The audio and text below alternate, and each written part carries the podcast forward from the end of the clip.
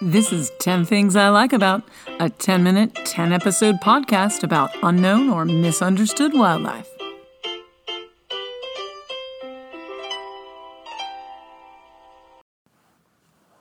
Welcome to 10 Things I Like About. I'm Kiersten, your host, and this is a podcast about misunderstood or unknown creatures of nature. Some we'll find right outside our doors, and some are continents away, but all are fascinating. This podcast will focus 10 10 minute episodes on different animals and their amazing characteristics. Please join me on this extraordinary journey. You won't regret it. This episode continues Caecilians, and the ninth thing I like about them is a little bit of this and a little bit of that. In this episode, we're going to talk about some of the amazing things that we only know a little bit about. And my husband, Georgiy, and our dog, Snow, will be joining me. Hello, Georgiy. Hi, Kiersten. Are you enjoying my series on Caecilians? You better say yes. Yes, I do. Okay. I'm so surprised about all the amazing attributes these animals have. I really think this is my favorite research so far.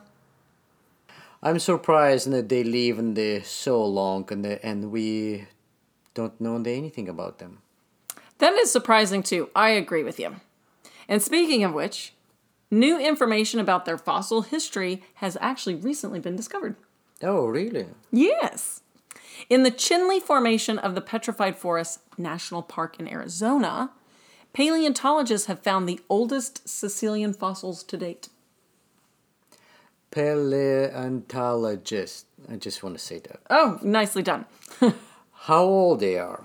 Uh, the paleontologist or the fossils? Well, I think in the fossil they'd be older.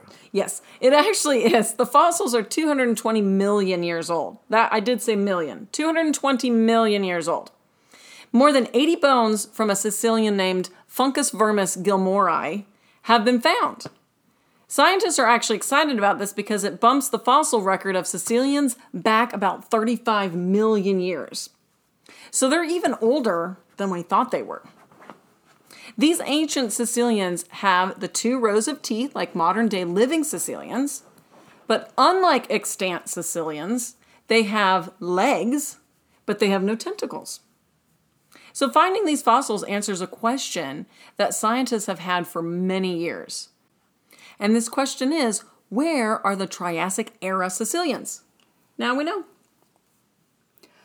Does this not tell us anything about the new modern days Caecilian?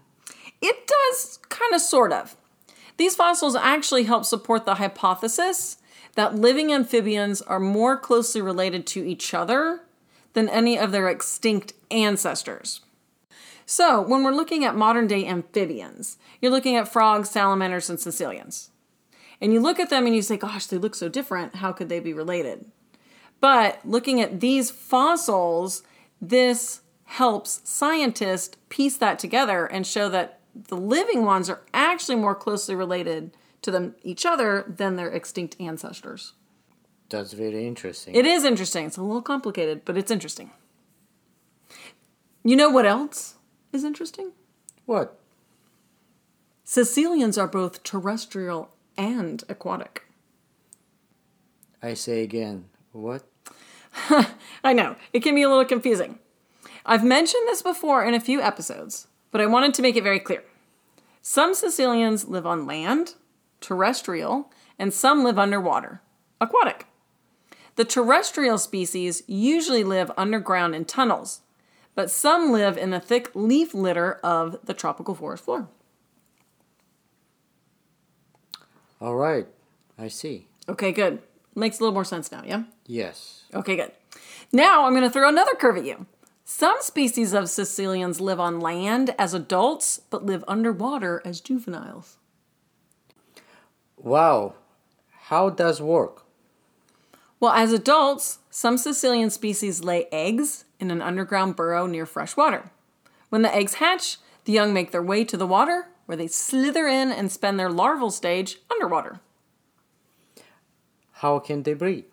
That's a very good question. While in the egg, the young develop external gills to help them breathe underwater. They also develop lungs. So when they become adults, they lose the gills and emerge onto land where they breathe air with their lungs. That's just cool. It really is cool. So let me get straight. Some Caecilians live on the ground entire life. Some of them live in the underwater. And third one, underwater in the ground. Exactly. Okay. This episode has been pretty cool. But wait, there's more. Another interesting thing about Caecilians is how they communicate. You mean talking? Sort of. I mean, communication is a way of talking. But Caecilians do it with chemical perception. Explain, please. Why, certainly. Caecilians are the only amphibians with tentacles. These tentacles are on their face, in between their eyes and nose, and it helps them detect chemicals in the environment. So, something like pheromones. Scientists believe that they also use these to communicate with each other. Do they talk to each other a lot? Well, most Caecilians appear to be solitary, so probably not. But we don't really know that much about their social lives, so I don't know, they could be hanging out with each other and we don't know anything about it. The aquatic Caecilian Typhlonectes natans uses chemical cues to find mates. They probably use their tentacles to sense pheromones. It's highly possible that the terrestrial Caecilians do the same. We'll just have to do some more studying. So they sniff out a good mate. Yes, yes.